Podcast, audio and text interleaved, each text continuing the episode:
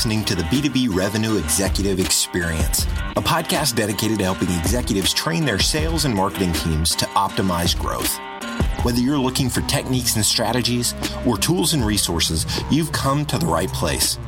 Let's accelerate your growth in three, two, one. Welcome, everyone, to the B2B Revenue Executive Experience. I'm your host, Chad Sanderson. Today, we're talking about sales performance frameworks for individual contributors as well as sales leaders, how they're key component of educating sales professionals, assessing their performance, targeting areas for improvement, and setting up the team and the exec for success. To help us with this topic, we have with us Brian Higgins, sales performance coach, consultant, and faculty member at the Leeds School of Business at the University of Colorado Boulder. Brian, thank you for taking time and welcome to the show. Uh, thank you, Chad. I'm happy to be here. Looking forward to having the conversation with you. So before we begin, I've got to ask kind of an off the little off the wall question. Nobody that I know uh, when they were little was playing with their fire trucks or playing out in the backyard and said, "I'm going to go into sales when I get older." So I'm kind of curious how you arrived at this point in your career, not only a fascination for sales and a passion for it, but as a faculty member at a well respected institution, uh, and as well as a focus on sales frameworks. Can you kind of help us understand how we arrived at this point? Yeah, you know, I was like I was like most kids coming out of school, Chad, where I wanted to do a lot of things with my life, uh, things that I thought were going to be very important, and um, sales was nowhere on the list. and you know, it was only as a result of me finding that you know those were some of the few opportunities that were being offered to me as I was coming out of school that I ended up there. And luckily, luckily for me, it worked out. You know, I, I found that sales was something very different than what I thought it was going to be. Uh, when I was still sitting in the classroom, I I joined an organization that was selling uh, shared computer services to hospitals and medical centers.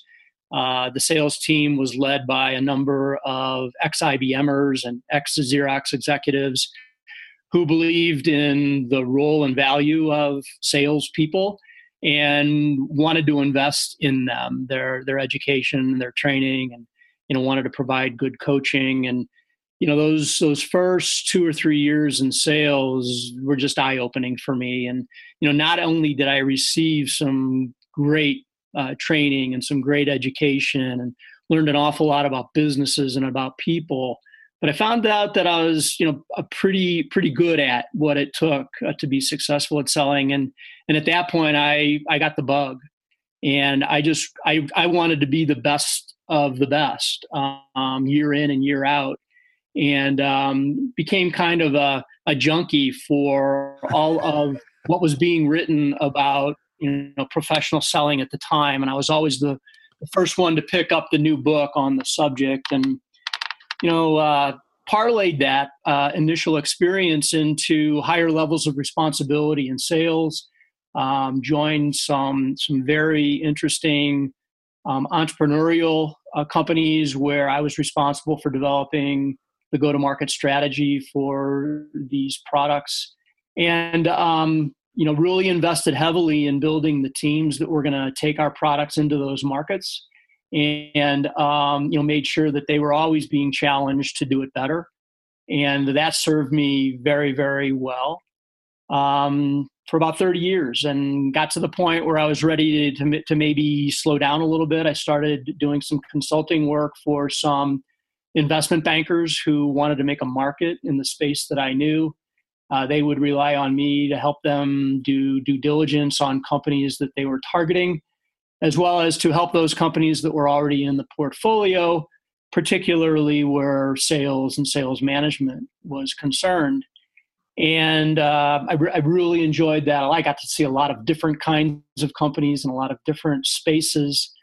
But it got to the point where I began running into situations where the companies had recruited college kids out of the classroom to go and do their selling for them and the kids didn't have the benefit of any kind of formalized education around sales and the companies were not in a position to provide it to them either. And the and the kids were failing. They they and and they weren't they weren't just failing they weren't making their number but you know they weren't feeling good about themselves. And it was at that point in time that I decided that I was going to try to repurpose my consulting practice to focus more on college aged students to get them sooner and to make sure that we didn't lose them to other professionals when they had what it took to be good at selling, but then uh, to also kind of get them propped up and ready to go into that that first sales job. And um, wasn't sure exactly how I was going to do that, but I live here in Boulder, Colorado. The University of Colorado is right down the street. You know, we go to all the games, we go to all the concerts, and so as a as a part of my my due diligence, if you will, or my understanding better of where and how I could go, I went down to the university and I knocked on the door. And I said, Here's an idea I have for your business school, and I think you ought to take advantage of my willingness to do it for you. And, you know, they gave me a little bit of a funny look, you know, kind of odd. this is a little bit unusual for the way that courses start here, but I was able to hit it off pretty well with the um, the assistant dean down there, and he said, Let, us uh, do it. I'll give you a shot." And that was three years ago, and uh, we started with what we call the fundamentals of professional selling course, uh, teaching it to 35 students that signed up at the last minute. And you know, we're getting ready to go into our fourth year. We're teaching it to about 250 students a year and it's become very very popular inside the business school. We've um, we've added on to that with a sales management course uh, which examines sales through the eyes of the of the sales leader or the or the company. And now we're getting ready to take it into the uh, graduate program. So it's I don't know if that gives you what you asked for. You asked me what time it was. I told you how to build a watch. no, that was perfect. That's perfect. I, it's an interesting evolution, right? Because it wasn't up until the last few years that there'd been any, as far as we were aware, those of us that are in sales enablement. Before I was doing this, I was I was running teams. We always used to joke that there was no, you know, truly professional uh, education for the sales profession. So to see the evolution of it is is excellent, uh, and I applaud you for it because it, I know having been that executive looking for good talent, uh, if they have that foundational stuff coming in the door, then they're going to be a lot better set up for success. So excellent answer to the question. Greatly appreciate it so we were talking about sales frameworks sales performance frameworks today. This is going to seem like especially probably for our audience kind of an obvious or odd question but i really want to start with a definition of how you as you're talking to students and working in the class how you kind of help set the stage for what a performance framework actually is uh, and how they might apply it. So we have that context as we go through the conversation yeah, for me, a, a framework is is an outline. A framework is is something that we can refer to when when we're thinking about any subject holistically. Um, and you know, I'll, point to some of the sales methodologies that are out there. And I know you're familiar with uh, with a few of them yourself, but you know, if you were to to talk to someone in the executive ranks of a company uh, about sales process. Uh, they probably wouldn't know what it is that you're talking about. But if you could lay it out for them to include these five or six steps or phases um, or elements, then they would have some context that they could refer to, and you, could begin to have a more meaningful conversation with them about the subject of sales process. Um, you know, uh, a doctor uh, when asked about you know the health of uh, of a human being. Uh, it's a that's a big, broad question, but that doctor would probably begin by referring to the eleven or twelve um, body systems that um, makes the the human machine work, and would begin talking about it that way. If you were to ask a golfer, you know, why are why is Tiger Woods as good as he is, and there are still guys that are trying to get onto the tour, they probably break it down using some kind of a framework or some some method of organization that begins with how how far they drive the ball, how accurately they drive the ball, how many greens in regulation they make. So so for me, you know, a framework is is is all about a way to organize a subject so that we can talk intelligently about it and that we can refer to it for lots of different reasons. does that does that resonate with you, Chad? Yeah, perfect. I mean, it basically helps provide the context and focus for our conversation so everybody has some level of shared understanding, some level of shared common language that allows them to not spend time in miscommunication, but really focus on the meat of the issue, right? So they're all within the same uh, same level of understanding, right? And the reason I ask for that definition is that I, I run into a lot of executives, a lot of organizations that don't have that, and it and it shows up, it, it rears its ugly head in different ways throughout the organization. And when we started prepping for this, and you mentioned you wanted to focus on performance frameworks, I got extremely excited, right? Because everybody's always looking for better ways to uh, understand how sales reps are performing to help coach them to enable them. Uh, but you mentioned in one of the emails that went back and forth that from your perception it's the critical first step fundamental first step i believe is what you said in creating high performing sales organizations and i want to dive into that a little bit. So from your perspective why is that performance framework so important? And then also why do we actually see so few companies making the investment in it especially on the sales side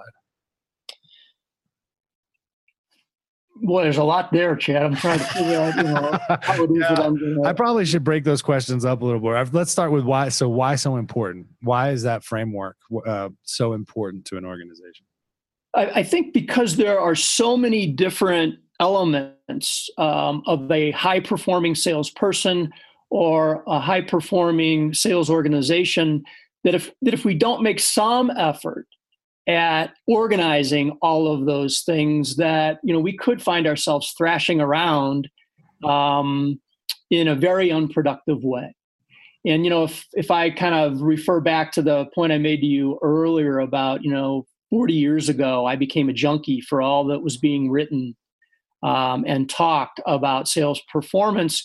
You know i was absorbing it but i wasn't organizing it very well. I wasn't putting it into you know any kind of uh, of a bookshelf if you will for myself. And i probably would have been been better able to not only absorb but then to to make good use of all of that material that i was absorbing if i had had some kind of a framework that i could plug it into. And so i, th- I think it is fundamental because without it we're just we're we're we're just hitting you know we're we're uh, swinging hoping that we hit something and I think we need to be a little bit more deliberate in our approach to to improving our performance again, both as individuals and as organizations. And so when it comes to you know the organization itself, right? That, to me, it feels um, it feels like a very fundamental concept, right? To have that common language. Now, everybody out there knows I'm biased, obviously, because of what I do for a living these days. Um, I install those types of frameworks and and those methodologies, but um, it seems so fundamental. Yet we see so many organizations that um, look at it more as a checkbox than a journey, right? And I'm kind of curious, uh, you know, from your experience, if you've seen, you know, why why is it that that that foundational, making sure that foundation is set extremely solid inside of an organization, doesn't happen as often as perhaps it should? Because I don't think the majority of people, both inside of our profession as well as those that are looking in from the outside, you know, understand that you know it, it that it's not just it doesn't come naturally you know and and maybe you've had this experience as well where you know you've asked people what's the key to what's the key to being a great salesperson?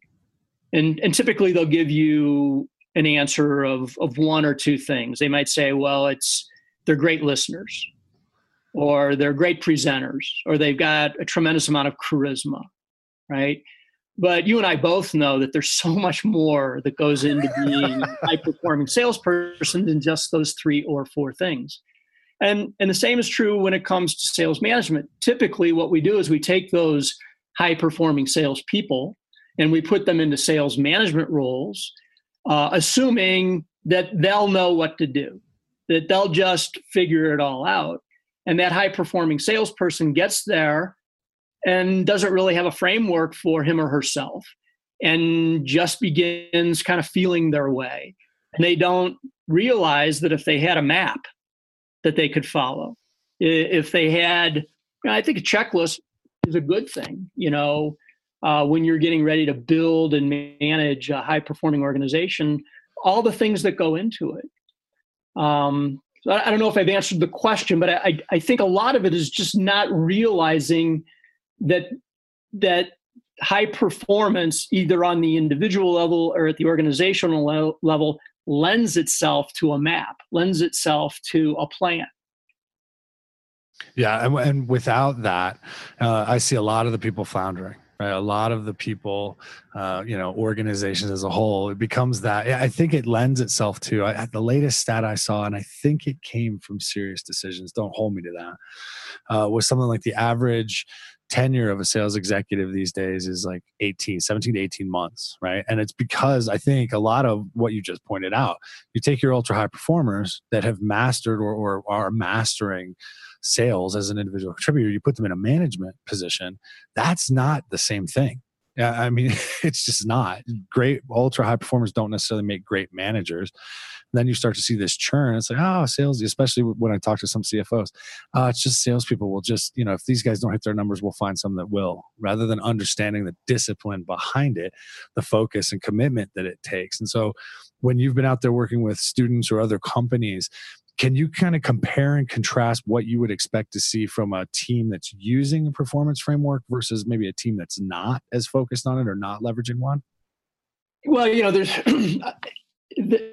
typically one that has um, more of a um, a tangible plan in place is going to correlate to high performance. I, I, I, get a little nervous when I start showing correlations between the use of a of a performance framework and high performance or the use of a sales process and high performance because what you'll find is that the companies that are that are doing one of these things are doing all of those things and that they therefore are going to um, they're going to perform at a much higher level.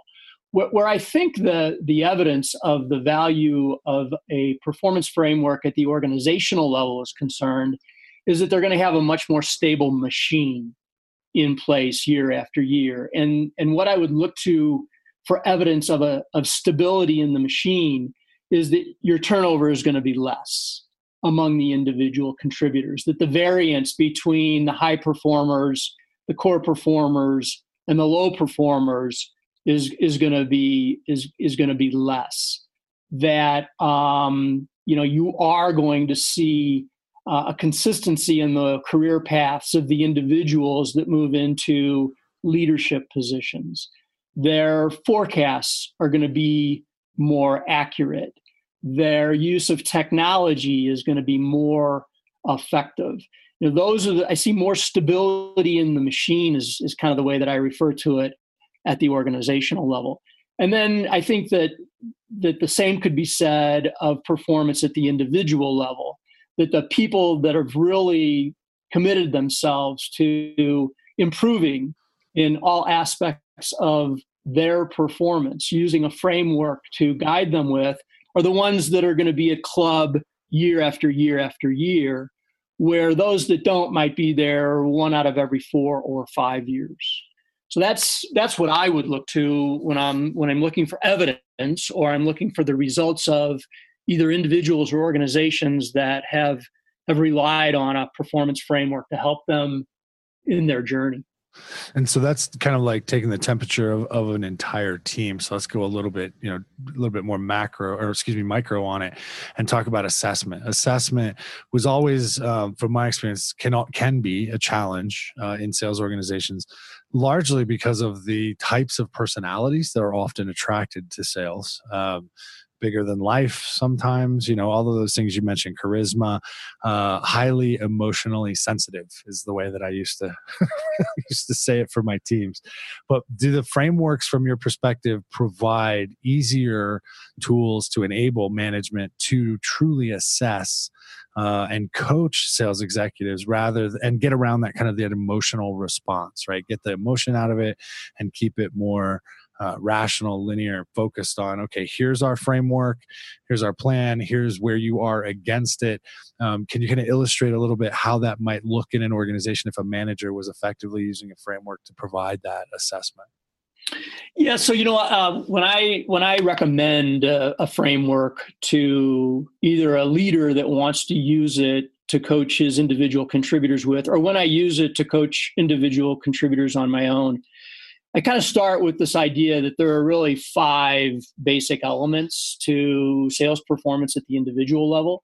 And those five elements are knowledge, skill, experience, behavior, and intangibles. You know, it's probably something that lends itself to a graphic, Chad, but you're just going to have to kind of imagine what it is that I'm talking about. And in it, and and the knowledge that's required to sell uh, automobiles is going to be way different than the knowledge that's required to sell sales education and training services or uh, payroll systems or you know Boeing 747s or whatever. But typically, it's you know it's it's having a, a good uh, knowledge of of business practices in general. You know, particularly in the B two B world, which I think is where most of your audience is. You, sort of need to understand the fundamentals of business. You need to understand how to read a um, an income statement, a balance sheet, you know, statement of cash flows. Uh, those are all very, very helpful um, to then being able to understand the industry and the companies that are in the industry that you're selling to. So industry knowledge would be second. Product knowledge, obviously, uh, is is um, goes without saying. You need to be knowledgeable of the products and the services that you're offering. You know, a fourth area of knowledge might have to do with your competition, and those are just the first four to come to mind. There are probably another five or six categories of knowledge that a sales rep might want to dedicate him or herself to in an effort to become high performing. Then you move into skills. And, and again, the list of potential skills that would go into this performance framework vary from role to role, product to product, market to market. But it might be discovery, you know, uh, that, that you really need to be good with the questions you ask and the way that you um, understand the situation, your analysis of what you um, are able to discover, um, and then the way in which you are able to present that back. So, presentation skills, negotiation skills, listening skills. The list could go on and on. It can't be it can't be um, so much that you can't you know you can't try to boil the ocean here. You got to pick the five or the six that are really really important to you in the role that you're in. But I would put skills as a second category. A third category would be experience.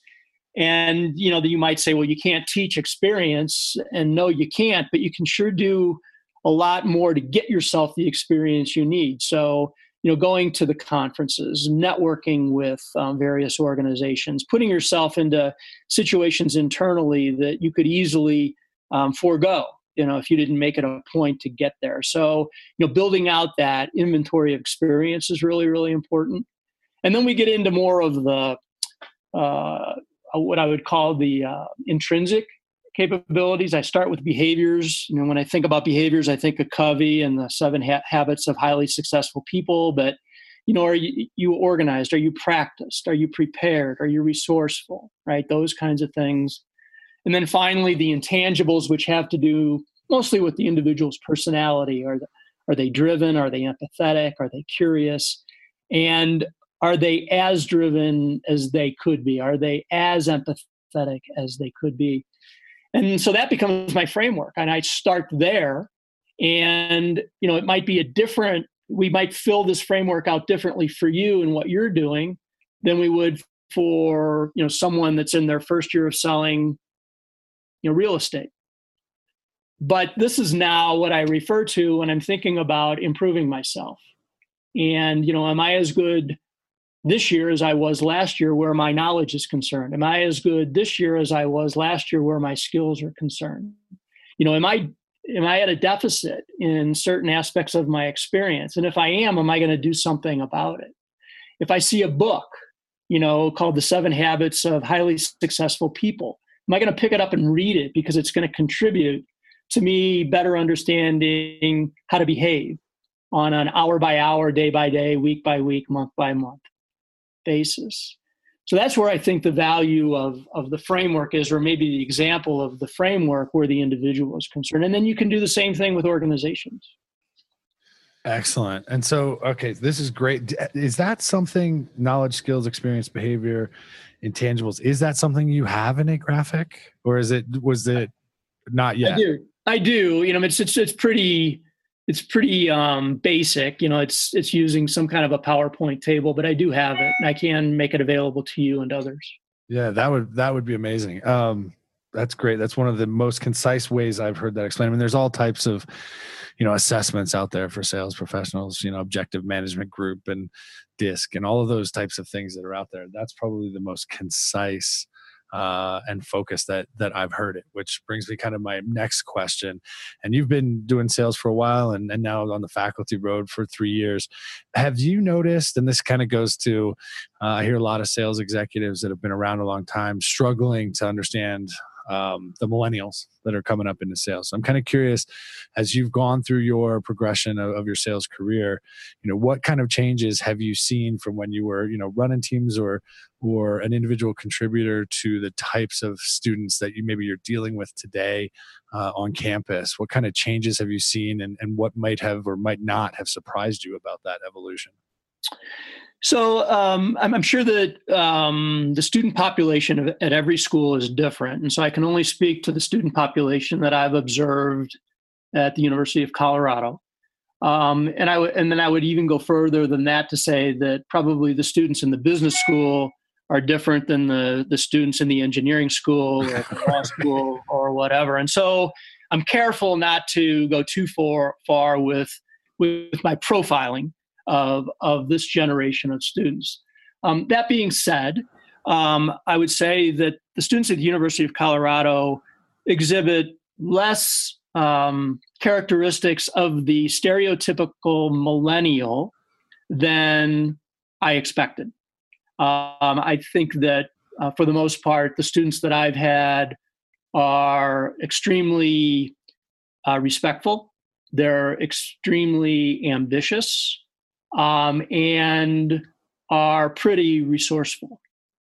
Um, all that being said, though, I think that you know they're from the employer's perspective, what they need to be ready for with millennials coming in is that the millennial generation has has had a lot uh, dropped at their doorstep for them, and you know this might conjure up this idea. Well, that's because we had parents that were that were too they were hovering right? And you know, I, think I, I, think you know being the parent of some millennials i'll say guilty as charged you know, we have done that. But it's also the fact that so much technology is available to them today that you know they have they don't have to go very far to find something right? It's as it's as far as your keyboard to get information about almost anything. And it doesn't take long and so there's this um, there's this issue of instant gratification. And again i don't i don't mean for that to sound negative but you know if they don't if they don't get it right away then frustration begins to set in right? And um, i just think we need to understand that that's the that's the world that they've grown up in where it's pretty immediately available. Um, the one thing that i that i have seen um, and, and I've seen this in not just millennials, but the parents of millennials, is this um, this multitasking thing, this attention deficit um, that occurs. And I, I think there, you know, we do need to do some extra work to, to get people to put things away, whether it's a device or a report or um, a television show or whatever, and and just focus on the task at hand. Um, and, I, and I've seen that in, you know, 40, 50, and 60 year olds as much as I've seen it in 15, 20, and 25 years old, 25 year olds, is that, you know, we, we, there's a lot more out there that's distracting us than there used to be.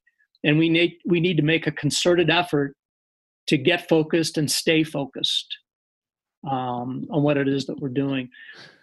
And how do you and so how do you as a as now as a as a professor, how do you instill? I mean, one of the things that I constantly am having conversations about with sales reps of, of all ages, as you pointed out, uh, is that sales is a discipline and it requires focus and commitment just like anything else. It's not a you know it might have been the wild wild west at some point but in order to compete today against all of the distractions that we have in the technological world that we live in to capture attention and provide value to understand the individuals that we're selling to that requires a level of discipline and focus uh, that's kind of the opposite side of that coin and to the you know multitasking challenge that you're seeing. So i'm curious as a professor and an educator how do you help instill that or inspire that in your in your students? You know i, I um I think that the answer lies in um, in shorter time segments. So, as an example, in in the courses I teach, the students have a responsibility for coming to the classroom prepared to have the discussion and they get prepared by you know either reading some material that i've given them or by looking at some videos that i've given them I don't ask them to spend, you know, an hour or two doing it. I ask them to spend 20 or 25 minutes to do it. So I, I try to shorten the span of time that I'm asking them to focus, but then I'm asking them to do it more regularly. Right. So that's the way that, that I've kind of broken it down. And then I've given them some motivation to do it by giving them, you know, a quiz uh, before we begin the classroom discussion, and the quiz has points associated with it. And then, as a result of them kind of coming in knowing that they're going to be tested, they're better prepared. They can then have a conversation, and they know that I'm going to call on them, and they know that they can't have their devices open while we're having the classroom discussion. And so I, I just kind of I try to get it to where I deal with it in smaller pieces um, as opposed to letting them wander off, get distracted by not paying attention to it for some longer period of time. Does that make sense? Yes. Yeah. No. Perfect. Perfect sense. Perfect sense. All right. So let's change direction here a little bit. You know, you're uh, faculty at again highly respected university. You've got a, a long career uh, in sales. There are going to be a lot of people out there uh, that want to get your attention, and this is one of the challenges that everybody in sales has today. How do you capture someone's attention, build credibility, and deliver value uh, when you don't have a pre-existing relationship or a referral? So I always like to ask all of our guests, how would someone pull that off with you if they wanted to get in front of you and talk about something? I mean, you walked down to the university door and knocked on the door and and started talking to the assistant dean, but somebody who doesn't know you, um, what's the most effective way for them to capture your attention, build that credibility, and capture some of your time? Well, for me, I you know I think if they show a healthy respect for me and my time um, from the outset, that they're going to have a better chance than if they just come into the conversation cold, assuming that I'm going to be interested in what it is that they want to talk about. And I, I think a lot of salespeople, both those that are new as well as those that have been doing it for a while, you know, make an assumption that I understand, you know, why I should be talking to them. And so I'm I look at the outset for, you know, signals of of respect, you know, for me and my time and what I do and don't know. Um, and if they can do that in the first 30 to 45 seconds, then good chance they're going to get another 30 to 45 seconds. And if they can get another 30 to 45 seconds, then there's a good chance that I'm going to that I'm going to have a meaningful conversation with them for as long as it takes. So, so I look for for those things um, before I look for anything else in the way of you know substance uh, about the product or service that they have to offer. Perfect. All right. So, last question, we call it our acceleration insight. If there was one thing you could tell sales, marketing, professional services people, one piece of advice that if they listened and applied it, uh, you believe would help them hit their targets, achieve their goals, be more successful, what would it be and why? I tell them to understand what the framework for high performance looks like, map it for themselves, and then commit themselves to it. Easy peasy. Understand the framework, make it yours, and then map your map your plan to it. I love it. Excellent. Perfect. Brian, if a listener is interested in talking more about the topics we touched on today, what's the best way to get in contact with you?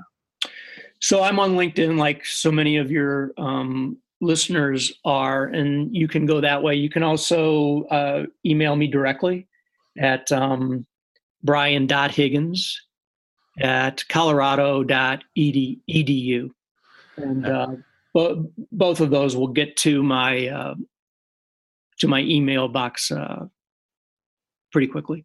Excellent, Brian. I can't thank you enough for taking time and being on the show. It's been an absolute pleasure. It was mine as well, Chad. Uh, I look forward to uh, to following your work, and uh, you know, would like to be helpful to you and and your colleagues if, possible. So, so I'm I'm in. I'm on the team if you need me. Excellent. All right, everybody, that does it for this episode. Please check us out at b2brevexec.com. You know the drill. Share the episode with friends, families, coworkers. Write us a review. Drop us suggestions on people you'd like to hear from. And until next time, we at Value Prime Solutions wish you all nothing but the greatest success. You've been listening to the B2B Revenue Executive Experience. To ensure that you never miss an episode, subscribe to the show in iTunes or your favorite podcast player. Thank you so much for listening. Until next time.